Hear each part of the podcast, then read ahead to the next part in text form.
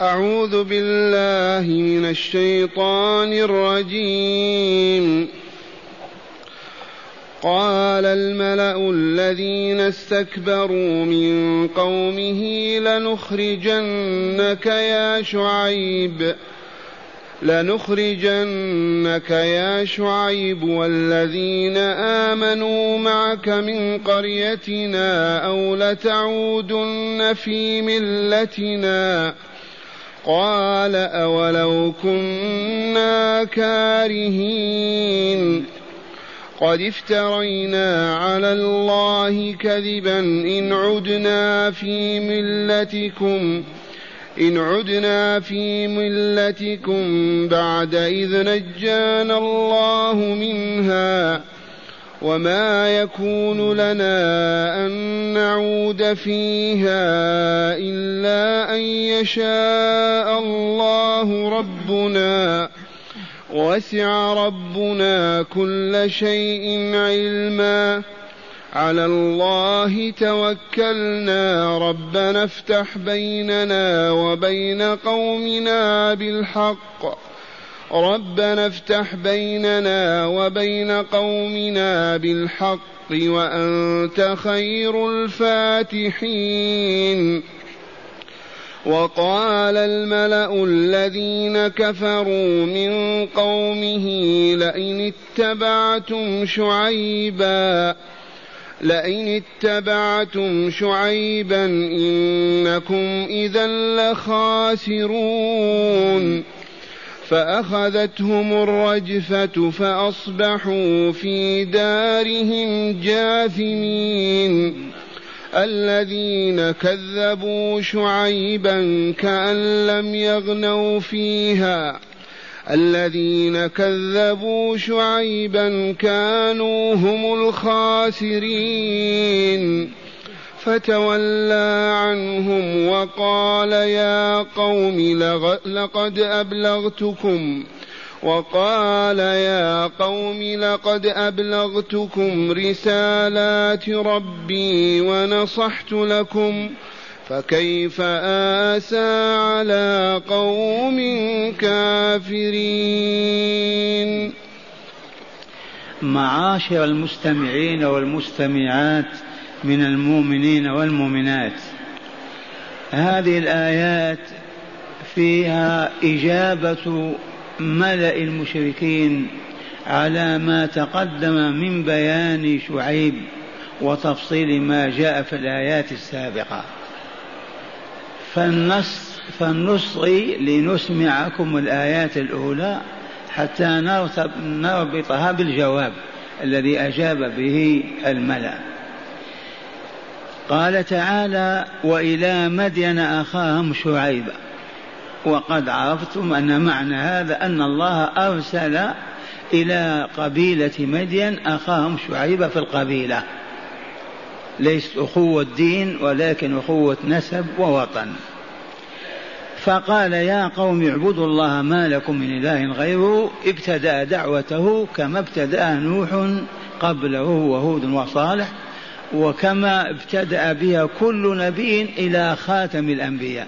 نبينا محمد صلى الله عليه وسلم وهي أن يدعو الناس إلى أن يعبدوا الله وحده وهو معنى لا إله إلا الله. وقال لهم وقد جاءتكم بينة من ربكم. وهذه البينة حجج عقلية منطقية وكان من أفصح الخطباء. حتى لقب بخطيب الأنبياء. ومن الجائز أن تكون آية أيضا معجزة لم تذكر في هذه الآيات. إذ ما من نبي نبأه الله وأرسله إلا وأعطاه من الآيات ما يؤمن على مثلها البشر. أخبر بهذا رسول الله صلى الله عليه وسلم. إذا قال فأوفوا الكيل والميزان ولا تبخسوا الناس أشياءهم ولا تفسدوا في الأرض بعد إصلاحها ولا تقعدوا بكل صراط توعدون وتصدون عن سبيل الله من آمن به وتبغونها عوجا. ذي كلها كلماته. ثم قال لهم وانظروا كيف كان عاقبة المفسدين. الذين يفسدون في الأرض أولا بعبادة غير الله عز وجل بالإشراك في الله وفي عبادته. ثانيا بالتلصص والإجرام والخيانة والكذب والفساد والشر. إذا انظروا كيف كان عاقبة المفسدين من قوم لوط من قوم صالح من قوم شعيب من قوم هود. كيف دمر الله تلك البلاد وانتهت؟ علهم يتعظون ويتراجعون إلى الحق. إذا وإن كان طائفة منكم آمنوا بالذي أرسلت به من دعوة الحق وطائفة لم يؤمنوا فاصبروا حتى يحكم الله بيننا وهو خير الحاكمين. وبالفعل آمن من آمن وكفر من كفر فقال لهم هذه الجملة المباركة بعد هذا البيان وهذه الأدلة والبراهين القطعية. إذا فمن آ... وإن كان طائفة منكم آمنوا بالذي أرسلت به أي أرسلني ربي من الدعوة إلى عبادته وحده وإقامة العدل بين الناس وطائفة لم يؤمنوا وهذا الواقع. ولكن الطائفة المؤمنة هي القليلة. إذا فاصبروا حتى يحكم الله بيننا وهو خير الحاكمين. وهو الفتح والحكم. الآن في آية الليلة تكلم الملأ رؤساء المشركين في مدينة مدين. ماذا قالوا؟ قال الملأ الذين استكبروا من قومه ما قال قال الملأ الذين تكبروا ما هم بأهل الكبر ولكن تكلفوا ذلك وتحملوه ادعوا أنهم أكبر الناس. قال الملأ الذين استكبروا من قومه لنخرجنك يا شعيب والذين آمنوا معك من قريتنا. هذه الكلمة الصارمة التي قالوها. لنخرجنك يا شعيب والذين آمنوا معك من مدينتنا. ولا نبقي منكم أحدا. لأنكم خالفتمونا في ديننا وأعرضتم واعترضتم دعوتنا وأبيتم إلا أن نكون معكم. إذا لنخرجنكم من قريتنا أو لتعودن في ملتنا. أنتم بين خيارين. إما أن تعودوا إلى ملتنا كما كنا قبل مبعث شعيب وإلا سوف نخرجكم من ديارنا ولا نبقي عليكم. أو لتعودن في ملتنا؟ قال شعيب عليه السلام أولو كنا كارهين؟ هذا استفهام تعجب واستبعاد. كيف نرجع؟ نرجع إلى الكفر بعد الإيمان؟ نرجع إلى الشرك بعد التوحيد؟ ما هو معقول أبدا؟ بعيد جدا هذا. أولو كنا كارهين ندخل في دينكم خوفا منكم أو حفاظا على مدينتنا أو ما عندنا فيها. قد افترينا على الله كذبا إن عدنا في ملتكم بعد إذ نجانا الله منها. أصبحنا لو استجبنا لكم وعدنا إلى ملتكم افترينا على الله الكذب. بالأمس نقول لا إله إلا الله واليوم نقول لا إله إلا الله وفلان وفلان. بالأمس كنا ندعو إلى العدل والإصلاح ولا نقر الظلم والفساد في الأرض. قد افترينا على الله كذبا إن عدنا في ملتكم بعد إذ نجانا الله منها. والله الذي نجاهم. ألهمهم الإيمان والتوفيق وعلمهم فعرفوا الطريق كيف ينتكسون ويرجعون الوراء وهذا وإن كان يشمل شعيب معهم إلا أن شعيبا معصوما. لا يمكن أن ينتكس ويرتد لكن الآخرون ممكن. الضعف قد يضغطون عليهم يرتدون. إذا سمعتم كلمات هذا الرسول العظيم. قد افترينا على الله كذبا إن عدنا في ملتكم. ما المراد من الملة؟ الدين. الملة الدين. ما اجتمع عليه الناس قالوا في ملة. سواء كان دينا باطلا أو دينا حقا. قد افترينا على الله كذبا أي كذبنا على الله واختلقنا الكذب. ودليل ذلك بالأمس كنا نقول لا إله إلا الله والآن نقول لا بأس أن يعبد مع الله كذا وكذا. بالأمس كنا ننهى عن البخس في المزن في الوزن والكين. والآن نجيز ونسمع به. بالأمس كنا نندد بقطاع الطرق واللصوص. والآن نقول لا بأس. افترينا على الله كذبا. إن عدنا في ملتكم بعد إذ نجانا الله منها. نسب النجاة لمن؟ لله. لولا الله ما آمنوا. لولا الله ما أرسل شعيبا. فالأمر لله عز وجل ولذا قال بعد إذ نجانا الله منها. ثم قال وما يكون لنا أن نعود فيها.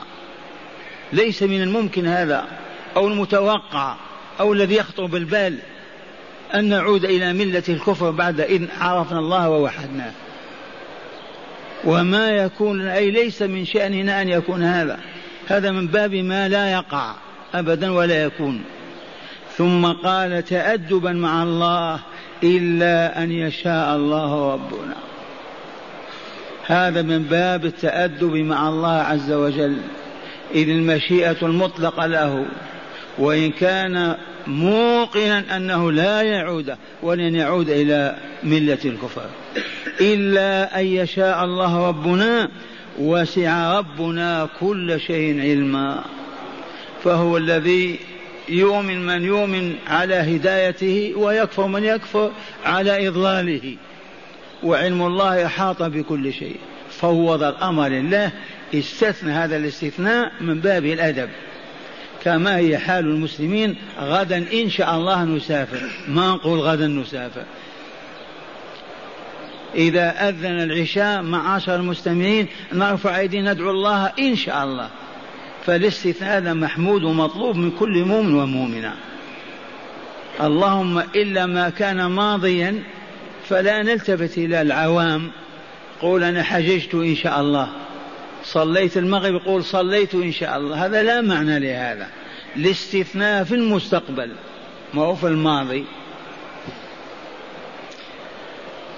إذا وأدب الله رسوله سيد الأنبياء صلى الله عليه وسلم لما ما قال إن شاء الله في فتية قدمت له من قبل اليهود فعاتبه الله تعالى وقال ولا تقولن لشيء إني فاعل ذلك غدا إلا أن يشاء الله. إلا أن تقول إن شاء الله وانقطع الوحي عليه نصف شهر من أجل هذه القضية. فلهذا من بعدها ما كان صلى الله عليه وسلم يقول أفعل كذا إلا قال إن شاء الله. ونحن مأمورون بما أمر به صلى الله عليه وسلم.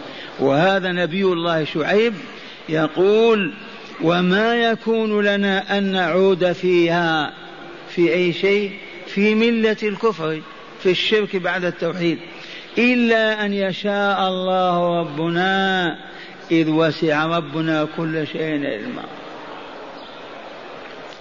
ثم قال على الله توكلنا.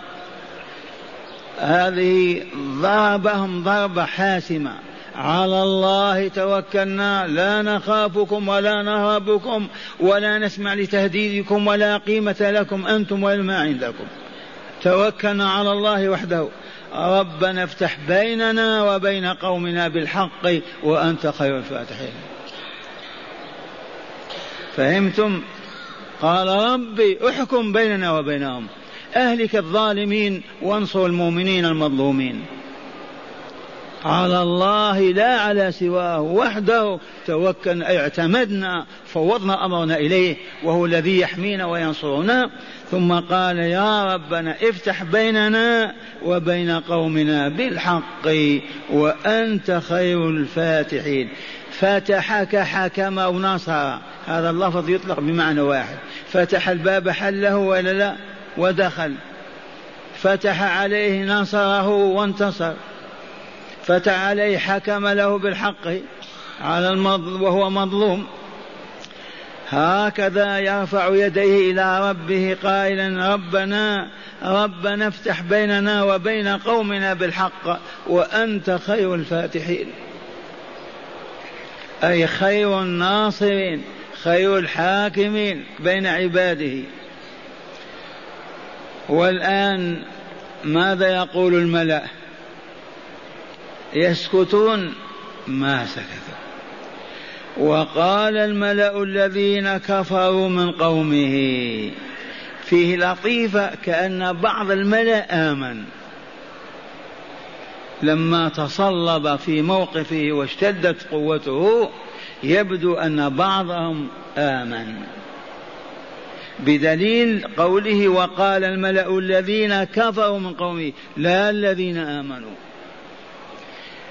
نحن نقص هذا القصص في ساعة. هذا قصص خمسين ستين سنة. والصراع دائر والقول والأخذ ورد ما هي ساعة.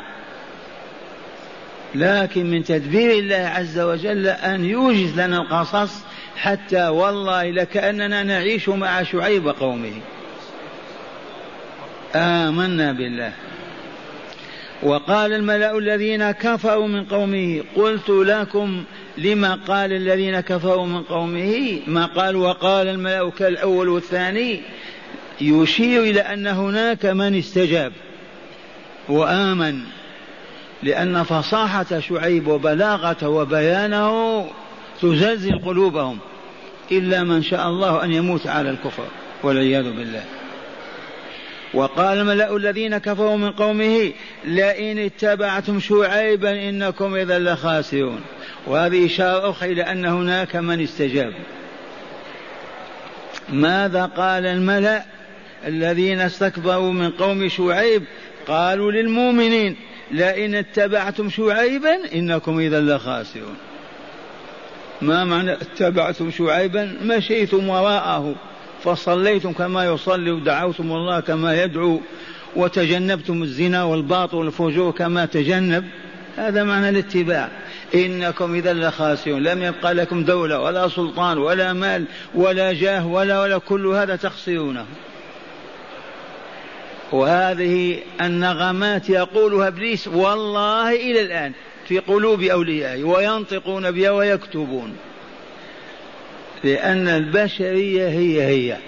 ما تغير في طباعنا شيء من عهد آدم إلى الآن. اللهم إلا كان من الأجسام. قصوات. وإبليس الذي وسوس لآدم وحواء وأخرجهم من الجنة ما زال هو هو.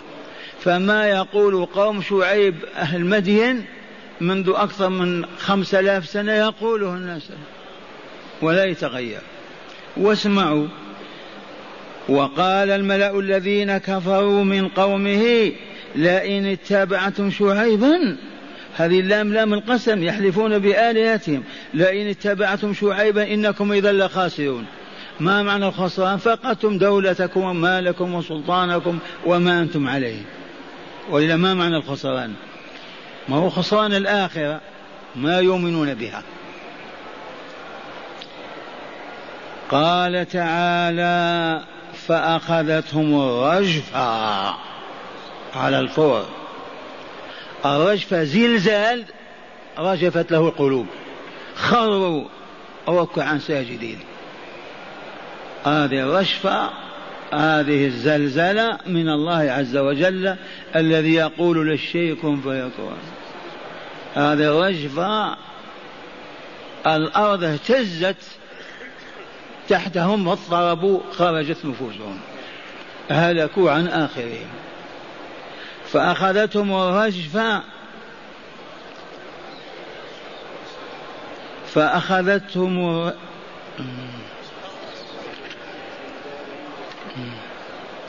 فأخذتهم الرجفة فأصبحوا في دارهم جاثمين. الدار البلاد كل بما فيها. جاثمين جاثم على ركبه إذا برك صارت أرواحهم وهلكوا. فأصبحوا في دارهم جاثمين. قال تعالى الذين كذبوا شعيبا. من هم الذين أصبحوا في دارهم جاثمين؟ الذين كذبوا شعيبا الذين ما كذبوا آمنوا وصدقوا نجوا. لأنهم لما سمعوا ذاك البيان وأثرت تلك الكلمات في قلوبهم آمن من آمن من كبرائهم ودخل في الإسلام. إذا فلما دقت الساعة قال تعالى فأخذتهم الرجفة فأصبحوا في دائم جاثمين أصبحوا أو أمسوا أظلوا كل هذا لا معنى له. المهم انتهت حياتهم في الصباح والمساء. فأصبحوا في دارهم جاثمين على ركبهم خارين ساجدين في الأرض. كأن لم نعم. الذين كذبوا شعيبا كأن لم يغنوا فيها. الذين كذبوا شعيبا كأن لم يغنوا في تلك البلاد كأن لم يوجدوا فيها. أبدا. الذين كذبوا شعيبا كانوا هم الخاسرين. قال تعالى مخبرا عن واقعهم الذين كذبوا شعيبا كأن لم يغنوا فيها كأنهم ما وجدوا. انتهت حياتهم بكل ما فيها. ثم قال الذين كذبوا شعيبا من؟ هم الذين خسروا كانوا هم الخاسرين. أما الذين صدقوا شعيبا وآمنوا بدعوته نجوا ما أهلكهم الله. قال تعالى فتولى عنهم يودعهم أو يرثي لهم. فتولى عنهم وقال يا قوم قد أبلغتكم رسالات ربي ونصحت لكم فكيف آسى على قوم كافرين؟ هذا الطابع الأخير. كما فعل صالح بالأمس ولوط أيضا. إذا قال تعالى مخبرا عن عبده ورسوله شعيب في نهاية القضية فتولى عنهم أي رجع وتركهم. بعد أن قال يا قوم يا قوم قد أبلغتكم رسالات ربي. ما قال رسالة؟ رسالات لأنه يحارب الظلم والفساد والشر بكامله. رسالات متعددة. وعلى رأسها الشرك بالله عز وجل. قد أبلغتكم رسالات ربي. ونصحت لكم. وهو كذلك والله العظيم. فكيف إذا فكيف آسى أي أحزن؟ أو آسف على قوم كافرين إلى جهنم. هذه الكلمة الأخيرة التي قالها شعيب في قومه. فكيف آسى أي آسف وأحزن على قوم كافرين إلى جهنم؟ والآن مع هداية الآيات معاشر المستمعين ما نزلت إلا لتكون هداية لنا إلى السوي من الصراط المستقيم. لنكمل ونسعد ونطيب ونطر في دنيانا وأخرانا. اسمع يا بني. أولا بيان سنة الله بيان سنة بشرية. أي سنة من سنن الناس في هذه الحياة.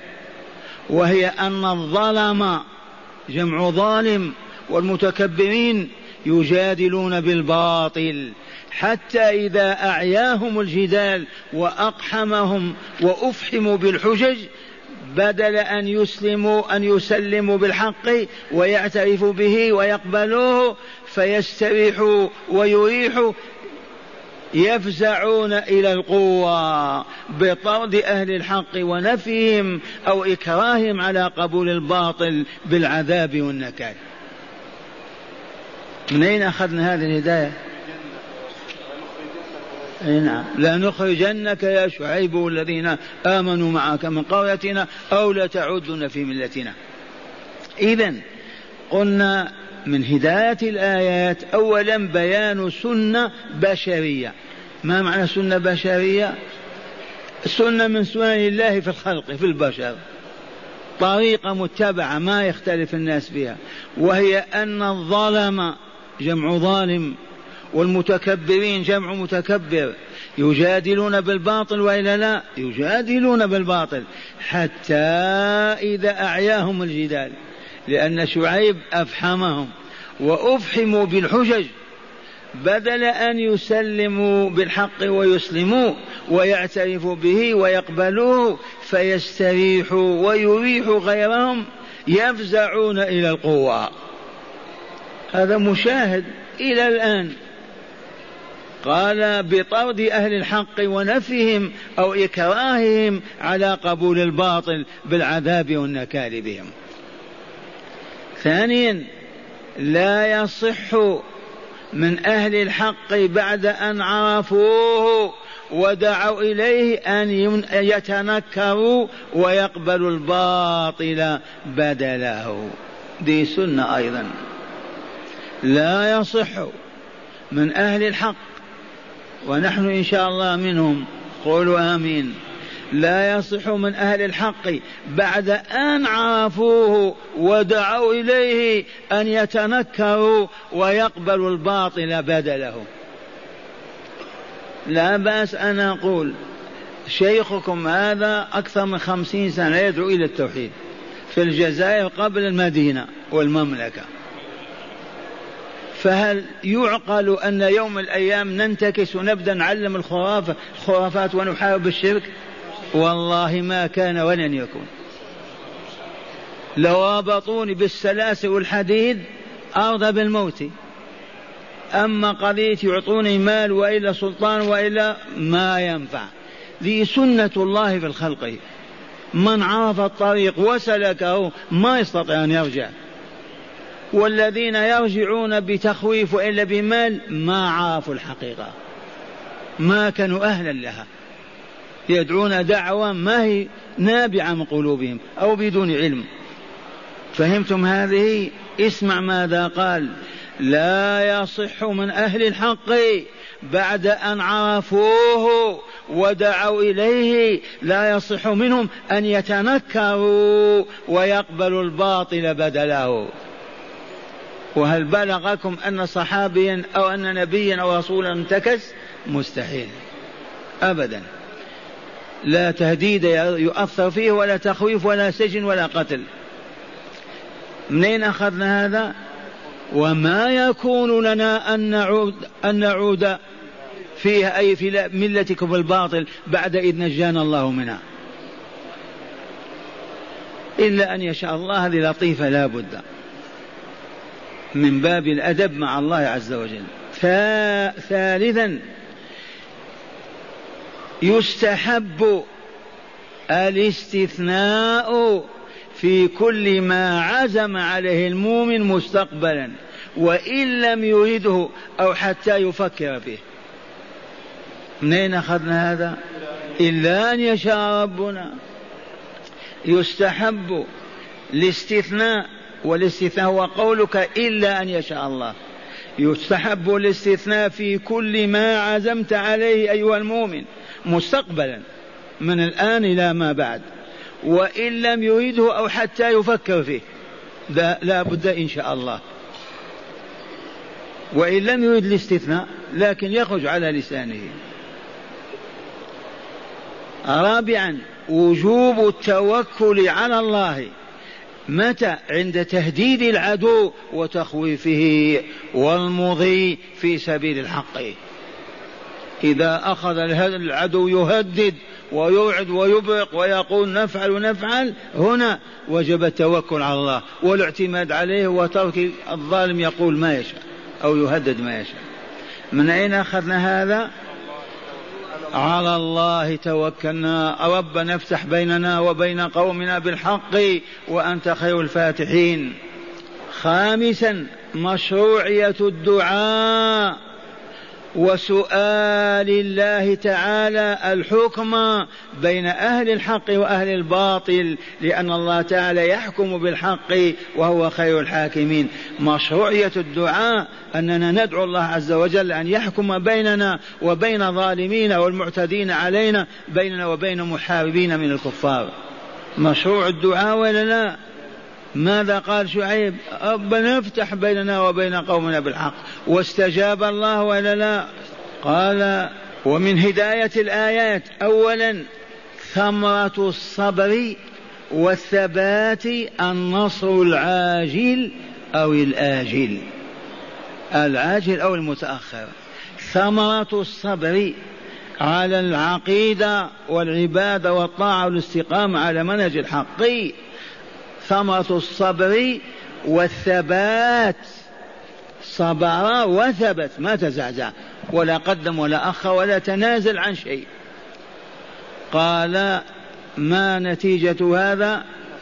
النصر. العاجل أو الآجل. لا بد أن يتحقق. إن ثبتنا على دعوة الله ثابتين لا بد وأن ينصر الله دعوته. قال ثانيا نهاية الظلم والطغيان الدمار والخسران. نهاية الظلم والطغيان ما هي؟ ينتهي بأي شيء؟ بالدمار والخسران. أين روسيا ها؟ أين الدب الأحمر؟ روسيا انتهت ولا لا؟ أذلها الله. ما تمت لها خمسة وسبعين سنة. أين الاشتراكيون الذين كانوا يصولون ويقولون اشتراكيتنا نوالي من يواليها ونعادي من يعاديها. بهذه الأذن نسمع. أين هم؟ أين الاشتراكية وستسمعون في قبوركم إن شاء الله أو قبلها. اليوم الذي لم يبقى يهودي على أرض فلسطين.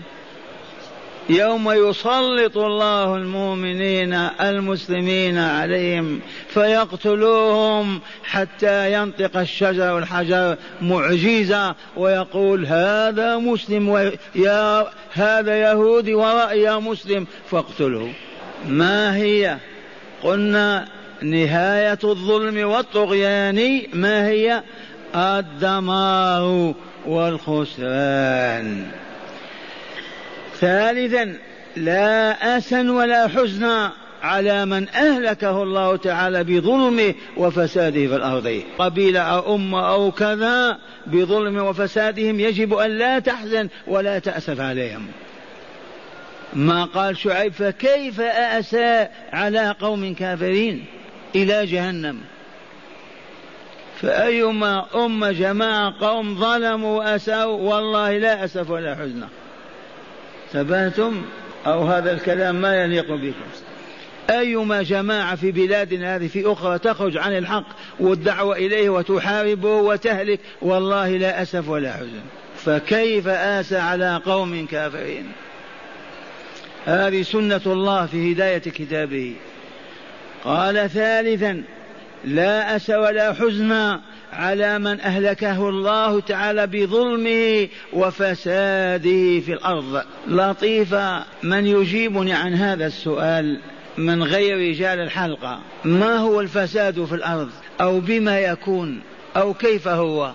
الفساد ضد الإصلاح وإلا لا؟ ضد الصلاح.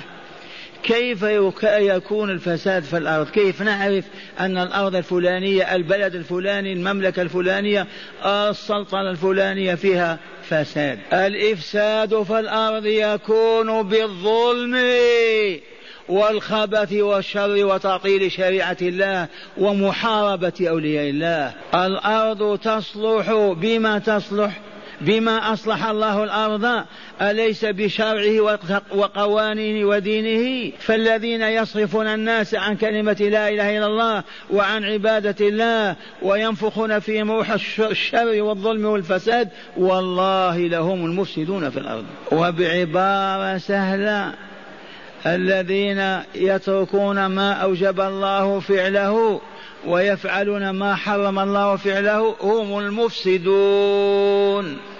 والأرض التي هم فيها أفسدوها لأن الله عز وجل علمتم أنه هو خالقنا. كذا ولا لا؟ وأن سر هذا الخلق ما هو؟ أكل البقلاوة والحلاوة أو الطيران في السماء. ما سر الخلق؟ أن يذكر الله ويشكر. لو سألت يا رب لم خلقتنا كان الجواب من أجل أن تذكروني وتشكروني. علة هذه الحياة كلمة واحدة أن يعبد الله عز وجل. فمن عبده أصلح الأرض ومن ترك عبادته أفسد فيها وهو مفسد. أما قال تعالى وما خلقت الجن والإنس لأي شيء إلا ليعبدون لا للأفراح والزغارد واللهو الباطل للعبادة والعبادة كلها تدور على ذكر الله وشكره. ما من عبادة تقوم بها إلا وقد ذكرت الله عز وجل وشكرته. عرفتم الفساد في الأرض؟ الذين يعملون بالمعاصي في بلاد المسلمين هم المفسدون في الأرض. قال رابعا مشروعية توبيخ الظالمين بعد هلاكهم. مشروعية أي جواز توبيخ الظالمين بعد أن أهلكهم الله. لو تمر بظالم مقطوع الرأس بين يديك بسبب ظلمه ما ترثى له أبدا. يجوز لك أن ماذا؟ أن توبخ هذا جزاؤك. منين أخذنا هذا؟ كيف يجوز هذا؟ ما عندنا علم. أما مر بهم لما هلكوا ووقف على رؤوسهم وقال فكيف آسى على قوم كافرين؟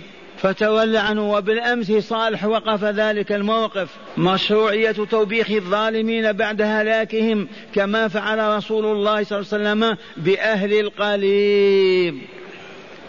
الرسول فعل وإلا لا؟ ما قول شعيب فقط وصالح. ورسول الله صلى الله عليه وسلم.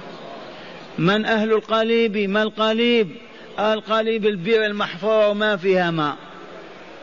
في بدر لما انتصر الإسلام وأهله نصر الله رسوله والمؤمنين وجيء بجثث الطغاة أبي جهل وعقب المعيط المجرمين الكبار ألقوا بهم في ذلك البير. لأن ما يحفوا لهم الأرض ويدفنوهم ألقوهم في تلك القليب في ذلك القليب فجاء الرسول ووبخهم. كيف وجدتم؟ ما وعدكم ربكم. ولهذا لا بأس أن تمر بجثة طاغية مدمر وأن لا تغفل ولا تحزن وتقول هذا جزاؤك. منين أخذنا هذه الهداية؟ من هذه الآيات القرآنية. فتولى عنهم وقال يا قوم لقد أبلغتكم رسالات ربي ونصحت لكم فكيف آسى على قوم كافرين؟